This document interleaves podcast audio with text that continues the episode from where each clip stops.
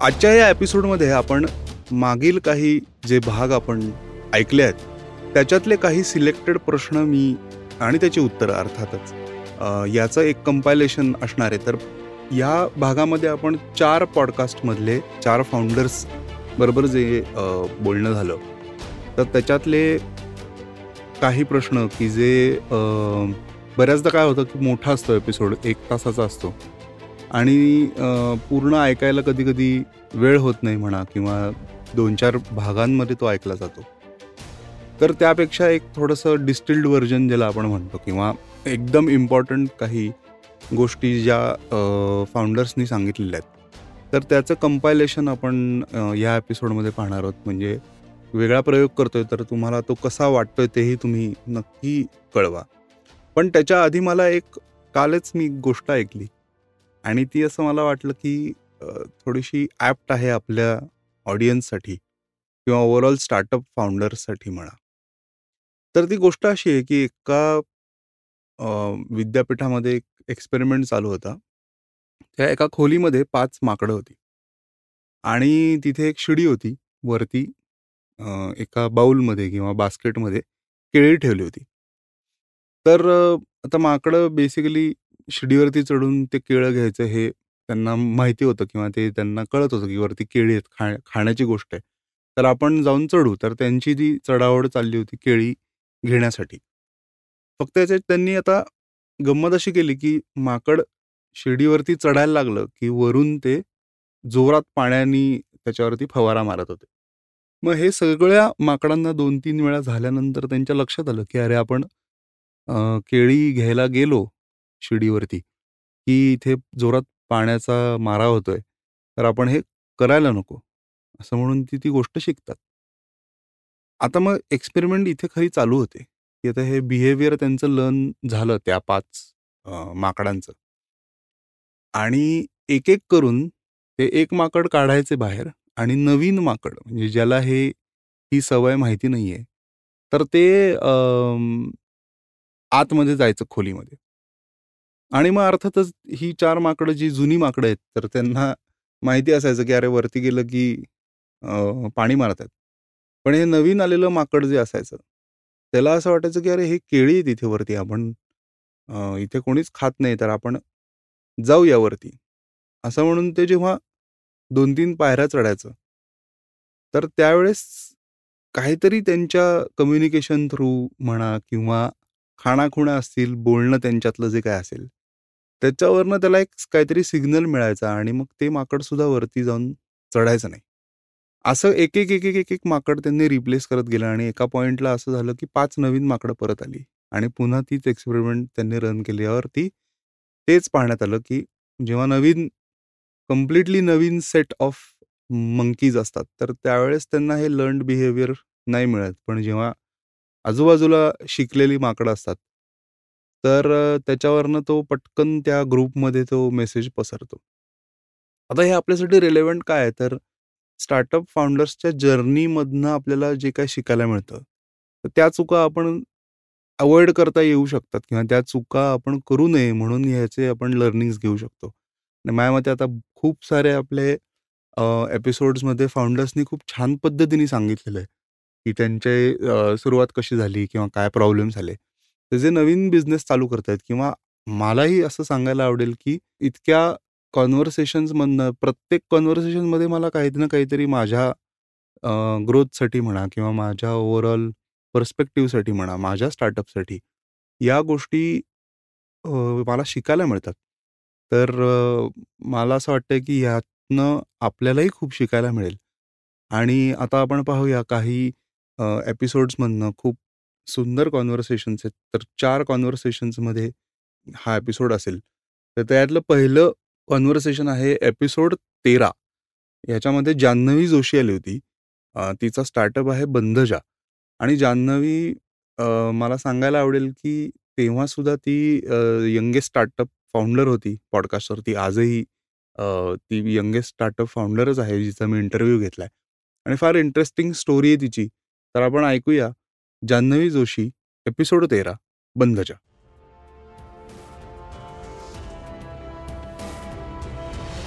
हे प्रोडक्ट जसे तू डेव्हलप करत गेली आहेस तसे आता समजा ह्या पुढच्या वर्षी किंवा एक दोन वर्षामध्ये तुझ्या डोक्यात काय आहे आणि तू प्रोडक्ट रिसर्च जो आहे त्याच्यामध्ये एनहान्समेंट करायच्या दृष्टीने तर त्याच्याकडे तू कसं अप्रोच करते की how are you researching about fabric किंवा तुझी बनवायची पद्धत कशी चेंज होत गेली ह्याच्याविषयी सांग.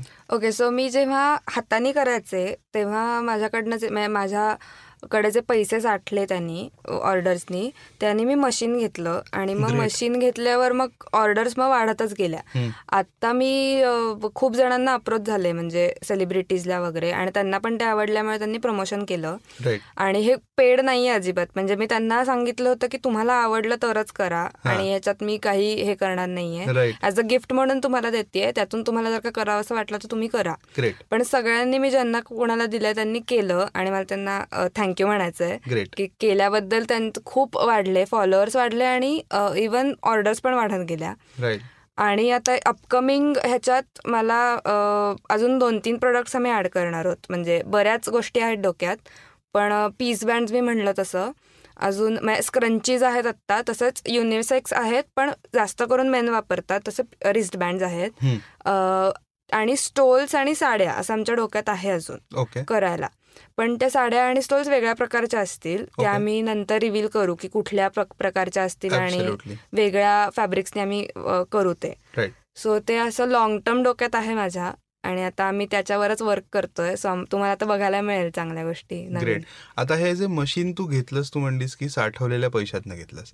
तशा अजून काय काय गोष्टी तू प्लॅन केले आहेस की आता हे घ्यायचंय इतके बँड विकले की आपल्याला हे घ्यायचंय असं अशा काय इतक्यात तर मी मोबाईल घेतला आयफोन एक्स आर घेतला आता मी ई एम वर घेतला आणि त्यामुळे प्रत्येकाचं प्रत्येका महिन्याचं टार्गेट असतं माझं तर ते आता अचीव्ह होते आणि प्लस सेव्हिंग होत आहेत. ग्रेट तर असं करत करत जे सेव्हिंग्स मधनं आणि ई एम आय संपल्यावर जे आता राहील त्याच्यामधनं आता मला लॅपटॉप घ्यायचा आहे कारण मला या कामासाठी लॅपटॉप घरी गरजेचा आहे.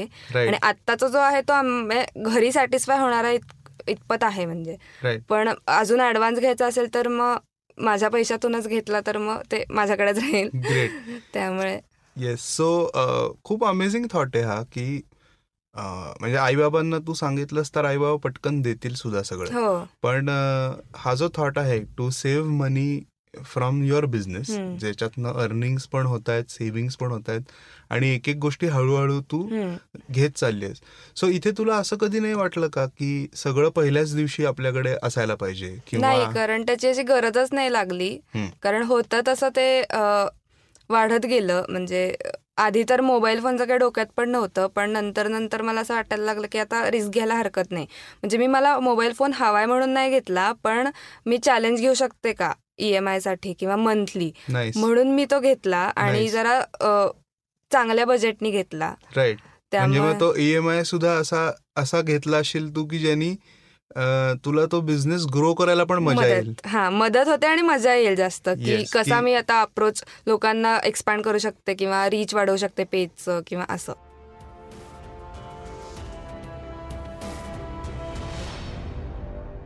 यानंतर आपण ऐकणार आहोत एपिसोड चव्वेचाळीसमध्ये सायली भगलीशी मारलेल्या गप्पा.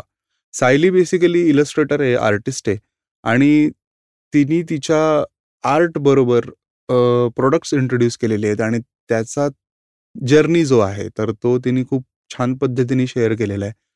तर सायली भगली हिचं इंस्टाग्राम हँडल पण मी डिस्क्रिप्शनमध्ये देईन. तर आपण ऐकूया. एपिसोड चव्वेचाळीस सायली भगली.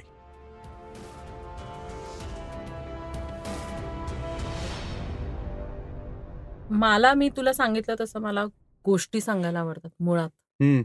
आणि प्रत्येक लग्नाची ना एक गोष्ट असते. म्हणजे ती कांदे पोहे असोत किंवा मग पळून जाऊन लग्न केलं असोत किंवा मग घरच्यांना काय म्हणू आपण मनवण्याच्या दृष्टिकोनातनं लव्ह कम अरेंज असो. तर मला ती गोष्ट कॅप्चर करणं हा माझ्यासाठी खूप मोठा सेन्स असतो. Because that is the only thing which will make every marriage a different project for me असं बरोबर बरोबर. नाही तर तोच तोच नाही तर तेच म्हणजे दरवेळेसच तो शेरवानीतला नवरा आणि ती नववारीतली मुलगी म्हणजे ह्याच्या पलीकडे आपण विचारच करत नाही हो, ना. म्हणजे नारळ आला हा म्हणजे सेमच म्हणजे असे माझे आधीचे होत होते बर का म्हणजे हे मी. अगदी ऍडमिट करेन. पण आता त्याच्यात अगदी खूप ट्विस्ट आलाय छान की त्याच्यात मुलगी अलिबागची आहे मुलगा मुंबईचा आहे. मग आपण फेरी दाखवू शकतो का? अलिबागची आहे तर दाखवा बरोबर बरोबर. मासे दाखवू शकतो का? गेटवे ऑफ इंडिया आणू शकतो का? त्यांचे त्यांना आवडणारा वडापाव आणू शकतो का? का तिला आवडणारी स्पॅगेटी आणू शकतो का? बरोबर. ह्या गोष्टींचा जेव्हा आपण विचार करतो तेव्हा ते एक चित्र त्या स्पेसिफिक कपलसाठी होतं. आणि अशी मला वाटतं माझ्याकडे म्हणजे ह्या धर्तीवरची आता I have told more than two hundred stories nice आणि मला मला असं वाटतं की या दोनशे पैकी दीडशे लोकांनी तरी ते इन्व्हाइट फ्रेम करून घेतलं असेल हो. किंवा म्हणजे दोनशे मला खूप लोकांनी सांगितलं की आम्ही हे कसं असतं ना अ, तीन रुपयापासून ते सहा रुपयापासून ते दीडशे रुपयापर्यंतच्या पत्रिका आज सुद्धा अप्पावळून चौकात आपल्याला पाहायला मिळतात. बरोबर. The choice ultimately is of the customer why he chooses to come to me correct म्हणजे आणि जर ते माझ्याकडे येणार असतील तर दे नो की ही मुलगी काहीतरी प्रीमियम ऑफरिंग आपल्याला देते बरोबर. ज्याचेही व्यवस्थित पैसे लावते बरोबर. म्हणजे तिथे हे बघ आज साडी घ्यायला गेलो तर आपण पंचवीस हजार आज मागे पुढे पण बघत नाही. खरंय. पण जेव्हा माझ्याकडे तर एवढेच का तुझे चार्जेस मला वाटले नव्हते? मग मला असं होतं की हो म्हणजे I am doing something very customised for you त्याच्यात माझा वेळ. जात म्हणजे मी तेवढं जीव ओतून त्याच्यात काम करते. ऍब्सोल्युटली म्हणजे मला ते जस्टिफाय करायला आवडत नाही. मी त्यांना हाही ऑप्शन देते की अप्पावळण चौकात तुम्हाला तुमच्या सगळ्या नीड्स तुम्हाला केटर करून मिळतील फॉर दॅट मॅटर पण तुम्ही तिकडे न जाता जर माझ्याकडे येत असाल तर प्लीज बेअर इन माइंड की आपण काहीतरी वेगळं करणार आहोत. बरोबर. That is not a mere DTP job for me correct correct correct त्यामुळे माझ्याकडे खूप लोक खूप वेळ काढून सुद्धा येतात. म्हणजे आता आत्ताची जी माझी चालू आहेत ना कामं ती डिसेंबरच्या लग्नाची ती प्रोसेस असते ना की तुमची गोष्ट तुम्हाला कशी सांगायची. खूप त्याच्यात अँगल असतात. म्हणजे आपण जर म्हणलं ना की तुला खायला काय आवडतं आणि त्याच्यात त्यांनी पाच गोष्टी दिल्या असतील पण हे पत्रिकेत घालायचं का नाही हे मी जरा विचार करून सांगतो. की. थांबलं ना काम माझं. बरोबर बरोबर. अप्रुव्हल्स असतात डिस्कशन त्याच्यात असतात बरोबर. थोडस परत हा अँगल नाही आवडलाय आपण वेगळ्या पद्धतीने करून बघूया का? टू अँड फ्रो असतं. बरोबर. त्यामुळे लोक माझ्याकडे वेल इन ऍडव्हान्स येतात ह्या गोष्टीला की मला हे असं छान करून हवंय अशा करेक्ट करेक्ट आणि तो वेळ जस्टिफाईड असतो हा म्हणजे- लागण लागणारा वेळ. करेक्ट म्हणजे आपल्याला बोर झालंय म्हणून आपण काम करत नाहीये. हो. बऱ्याच आर्टिस्टच्या बाबतीत हो. लोकांची समजत असते हो. की आर्टिस्ट जरा तरेवाईक असतात हो आणि हो.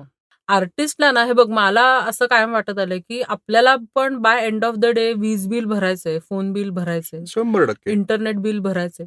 त्यामुळे तुम्ही तुमच्या मौजेसाठी केलेलं काम निश्चित करा. त्याचं तुम्ही मूल्य लावू नका पण घर चालवायला एक ठराविक रक्कम जी तुमच्या डोक्यात असते ती आधी कमवलीच पाहिजे आणि त्याच्या पुढे तुमचा छंद जोपासा. आवर्जून जोपासा. करेक्ट पण हे गणित एक फ्रीलान्स आर्टिस्ट म्हणून मला आत्ता आत्ता जमू लागलंय. म्हणजे बरोबर. मी कम्प्लिटली त्याच्यात नाहीये. खूप वेगळे पैलू आहेत अरे ह्याला. हो. म्हणजे आपल्या कामाची किंमत ठरवणं हे एक. समोरच्याला ती पटणं न पटणं त्याच्याबद्दल आपण जजमेंटल होणं आधीपासूनच. हो. हे दुसरं. म्हणजे पैसे मागता येणं ही तिसरी गोष्ट. झालेल्या कामाचे पैसे घेऊन येणं ही पण एक वेगळीच गोष्ट आहे बरं ह्याच्यात. म्हणजे आपल्याला आपण आर्टिस्ट म्हणून स्वतःमध्येच किती आप- स्वतःला जज करत राहतो आपण.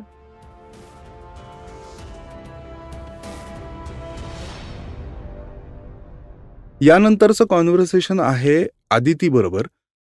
एपिसोड चोपन्न एपिसोड फिफ्टी फोर अदिती ही रिचरखा नावाचा जो स्टार्टअप आहे किंवा सस्टेनेबल लिव्हिंगचे प्रोडक्ट्स आहेत तिचे. रिसायकल्ड प्लॅस्टिक बॅग्स आणि इतर अनेक लक्झरी प्रोडक्ट्स ती बनवते. तर तिच्या स्टार्टअप जर्नीविषयी मारलेल्या गप्पा आहेत. त्याच्यातले एक दोन प्रश्न आपण आता पाहूया.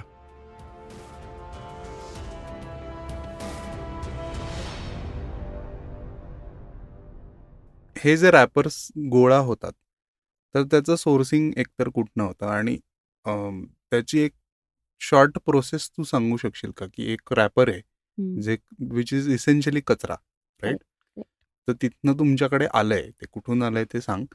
आणि ते रॅपरचं एक्झॅक्टली काय काय स्टेप्स होतात? तो सगळ्यात महत्त्वाचा आणि सगळ्यात अवघड पॉइंट तोच होता की हे कचरा जो आपल्याला इकडे तिकडे पडलेला दिसतो तो इथे कसा आणायचा? कारण की तो कंटॅमिनेटेड असतो. सो तो तिथला पडलेला आपण घेऊच शकत नाही. त्यामुळे तो आउट ऑफ द क्वेश्चन होता. मग दुसरं हे होतं की वेस्ट पिकर्सना ट्रेन करावं की त्यांनी डम्पमध्ये टाकण्याच्या आधी लँडफिलमध्ये टाकण्याच्या आधी काही रॅपर्स आम्हाला द्यावेत प्लास्टिक बॅग्स आम्हाला द्यावेत. सो ते ट्रेनिंग आम्ही सुरू केलं वेस्ट पिकर्स बरोबर. पण वेस्ट पिकर्सकडे पण येणारा जो कचरा होता तो आपल्यासारख्या घरातल्या लोकांनी टाकलेला मिक्स केलेला जर कचरा त्यांच्याकडे गेला सेग्रिगेट न केलेला तर तो पण आम्ही वापरू शकत नव्हतं कारण तोपर्यंत तो पण कंटॅमिनेट झालेला होता. सो हे इतकं अवघड होतं सुरुवातीला. आम्ही त्याच्यात खरंच ऑलमोस्ट एक दीड वर्ष आमचं त्याच्यात वेस्ट सोर्स कसं करायचं ह्याच्यातच खूप आमचा वेळ गेला. मग आम्ही सुरू केलं अवेअरनेस जनरेशन मग आम्ही लोकांनाच डायरेक्ट सांगायला लागलो की तुम्ही कचरा जो टाकताय तो सेपरेट करूनच टाकला पाहिजे. आणि मग त्याच्यातनं आमचा एनजीओचं निर्माण झालं जो आमचा एक माय इको सोशल प्लॅनेट म्हणून एक नॉन प्रॉफिट ऑर्गनायझेशन आहे. सो ज्याच्यातनं आम्ही हे अवेअरनेस कॅम्पेन्स करतो की ऑर्गॅनिक वेस्ट सेपरेट ठेवा त्याचं कॉम्पोस्टिंग करा. तो जर ड्राय वेस्टमध्ये मिक्स झाला तर त्या ड्राय वेस्टचं रिसायकलिंग अपसायकलिंग काहीही होऊ शकत नाही.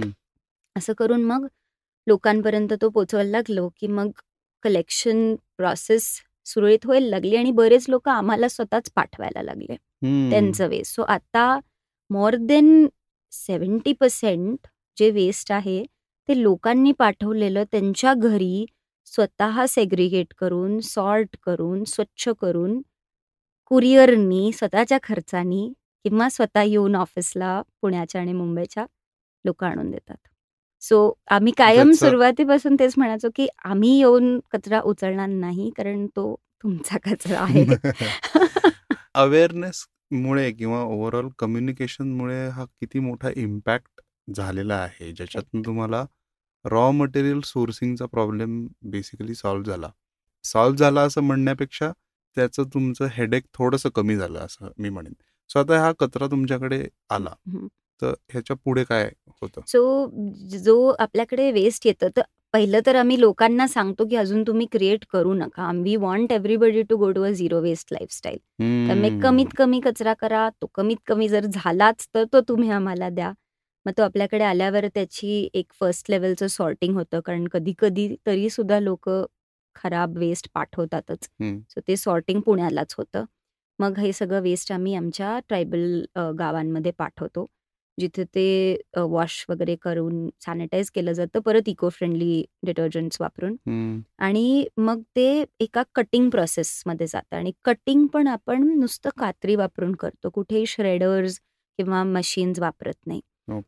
कात्री वापरून त्याला एका विशिष्ट प्रकारे कट केलं जातं. आणि मग चरख्यावरती त्याचे रीळ बनवून हँडलूमवरती ते विणल्या जातात. सो साधारण एक एखादी आपली ऑफिस स्टोट बॅग जर आपण बघितली त्याच्यामध्ये साधारण चाळीस ते पन्नास वेगळे वेगळे रॅपर्स आणि कॅरी बॅग्स वापरले जातात.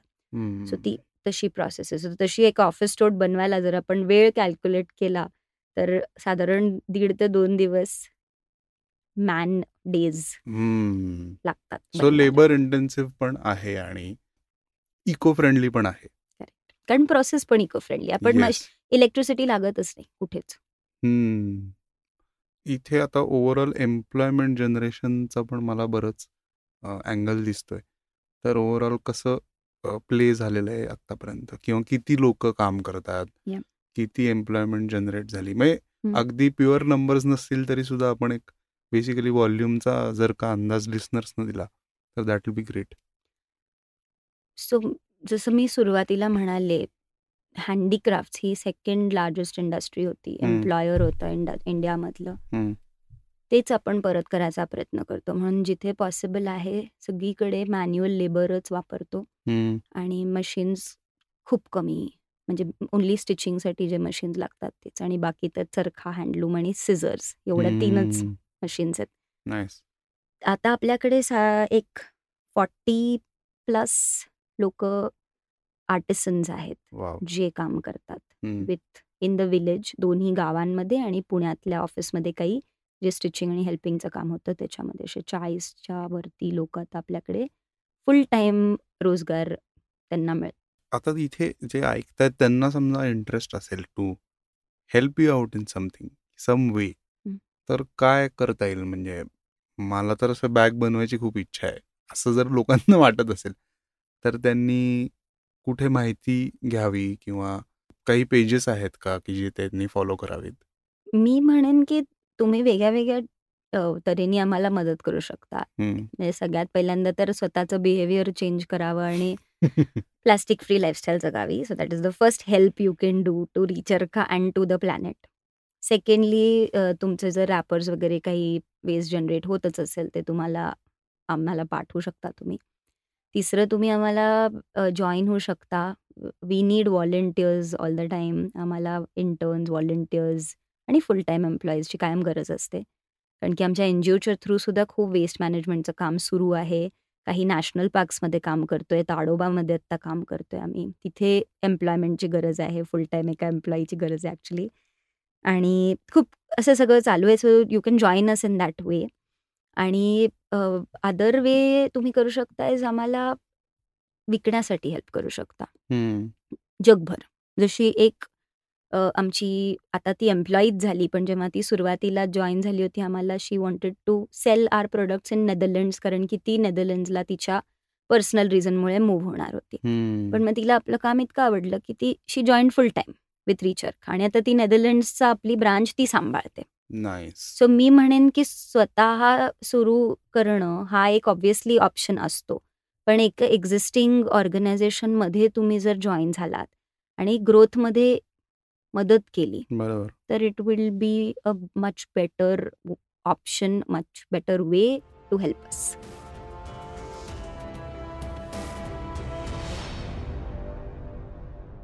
या एपिसोडमधलं शेवटचं कॉन्व्हर्सेशन ते आहे ऋषिकेश मेंदळेबरोबर म्हणजे एपिसोड सिक्स्टी सिक्स जे आपण प्रश्न आत्ता ऐकलेत त्याचे पूर्ण एपिसोड्ससुद्धा स्पॉटीफाय आणि इतर पॉडकास्ट चॅनल्सवरती अवेलेबल आहेत.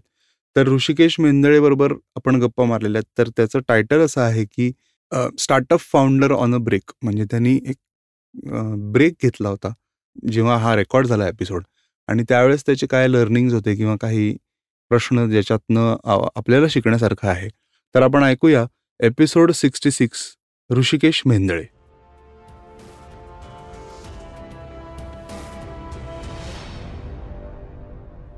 definitely हे मागे वळून बऱ्याच गोष्टी इव्हॅल्युएट किंवा बघितल्या असशील तू. त्याच्यात तुला काय जाणवलं दहा वर्षात स्टार्टअपच्या तुझ्या जर्नीमध्ये. असं काही रिफ्लेक्शन्स तू केलेस किंवा काही स्ट्राईक झालं की अरे नाही हे आणि मे बी ते तुझ्या नवीन व्हेंचरसाठी उपयोगी पडेल हो. असं काही स्ट्राईक झालं का? सो काही काही गोष्टी डेफिनेटली मला स्ट्राईक झाल्या की. ज्याला मी म्हणतो की जी माझी लर्निंग्स आहेत. हम्म, तर पहिली गोष्ट मला अशी जाणवली की आपल्या डोक्यात आपण जेव्हा स्टार्टअप करायचं असं म्हणतो तेव्हा अरे काहीतरी खूप भारी असणार. ओके आणि खूप एक्साइटिंग असणार. ओके असं आपल्याला वाटतं. आपण जेव्हा त्याच्यात घुसतो तेव्हा आपल्याला लक्षात येतं की अरे खूपच बोरिंग आहे. खूपच मोनोटोनस आहे. बरोबर पण at the same time it is very rewarding असं माझ्या लक्षात आलं. बरोबर. म्हणजे तुमच्या अ, साधारण आयुष्यातला नव्वद टक्के वेळ हा बोरिंग आणि मोनोटोनस गोष्टी करण्यात जातो. पण दहा टक्के वेळ म्हणजे माझ्यासाठी तरी असं झालं इट इज व्हेरी रिवॉर्डिंग बरोबर. तुम्हाला वेगवेगळ्या लोकांना भेटायची संधी मिळते जी अ, तुम्हाला एरवी अ, मिळू शकत नाही. अजून एक मला असं लक्षात आलं की आपण जेव्हा स्टार्ट करतो तेव्हा असं आपल्याला वाटतं की अरे पॅशन सगळ्यात महत्त्वाची ओके. आणि पॅशन नसली तर तुम्ही काही करू शकत नाही.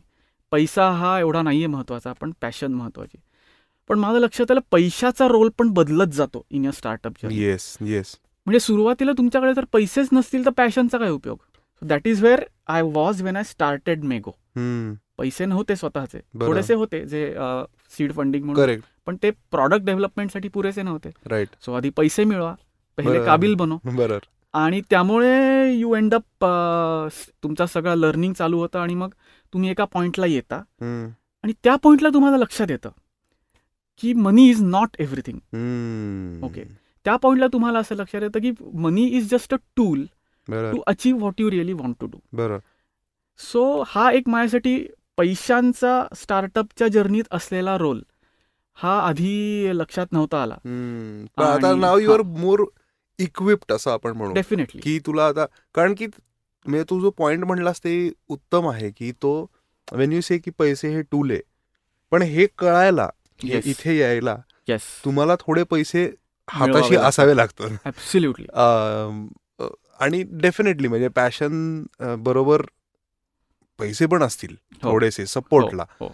तर मुव्हिंग थिंग्स बिकम्स इझी उलट पण आहे हा. राईट म्हणजे सुरुवातीला तुमच्याकडे खूप पैसे असले आणि हा- पॅशन नसली नाही नाही तर नाही. होऊ शकत काही. नाही कारण अगेन हा. आय टाय दिस अप की जे तू म्हणालास ना की दहा टक्के नव्वद टक्के ग्राइंड आहे हो. किंवा मोनोटोनस जॉब आहे बोरिंग आहे. हो. आणि जेव्हा ते दहा टक्क्याचं रिवॉर्ड तुम्हाला मिळतं ना तुम्हाला ते नव्वद टक्के बोर वाटत नाहीत. बरोबर. आणि दिस इज काय म्हणतात त्याला एक indirectly loosely tied up with passion correct correct की जर का तुम्हाला आवडच नसेल तर तुम्हाला रोज उठून कोड चेक करणं किंवा कुठलीही स्टार्टअप. असेल तर ते फार बोरिंग काम आहे हो म्हणजे इंटरेस्टिंग भाग जो स्टार्टअपचा दिसतो बाहेर. त्याच्यापेक्षा जो रुटीन भाग आहे हा हो. खूप बोरिंग आहे. म्हणजे इट इज लाईक खूप वेळा तुम्हाला डाऊट पण येतो की तू काय करतोय हे हो किंवा हो हो हे माझं काम नाहीये पासून बऱ्याच गोष्टी फाईट कराव्या लागतात डेफिनेटली सो ते खूप महत्वाचं लर्निंग अजून डेफिनेटली एक मला असं जाणवतं की म्हणजे हे this is cliche but it is still important yes की तुम्ही जर एखादी कंपनी एखाद्या व्हिजननी काही सॅक्रिफायसेस करून चालू केली असेल तर you should stick it out म्हणजे you should not give up very early म्हणजे आता मी माझ्या दृष्टीने मी काय सॅक्रिफाईस केला? आता बाबा मी अमेरिकेतलं माझा लाईफ सॅक्रिफाईस केलं. मी भारतात आलो कंपनी चालू केली. बरोबर. आणि जरी मी भारतात येऊन कुठे जॉब घेतला असता तर त्यावेळी मला जो पगार मिळत होता मिळाला असता बरोबर. तो सुरुवातीला मिळाला नाही. बरोबर. सो ते मी सॅक्रिफाईस केलं. आणि साधारण आम्हाला सुरुवातीची चार पाच वर्ष खूप स्ट्रगल स्ट्रगल म्हणण्यापेक्षा लर्निंगची गेली. हो. आणि तो तो टाइम स्पेंड केल्यावर जे लर्निंग मिळतं दॅट इज एक्स्ट्रीमली इनव्हॅल्युएबल. आणि त्याच्याकरता पॅशन डेफिनेटली लागते. म्हणजे तो पिरियड सस्टेन करायला पॅशन डेफिनेटली लागते. Yes yes yes absolutely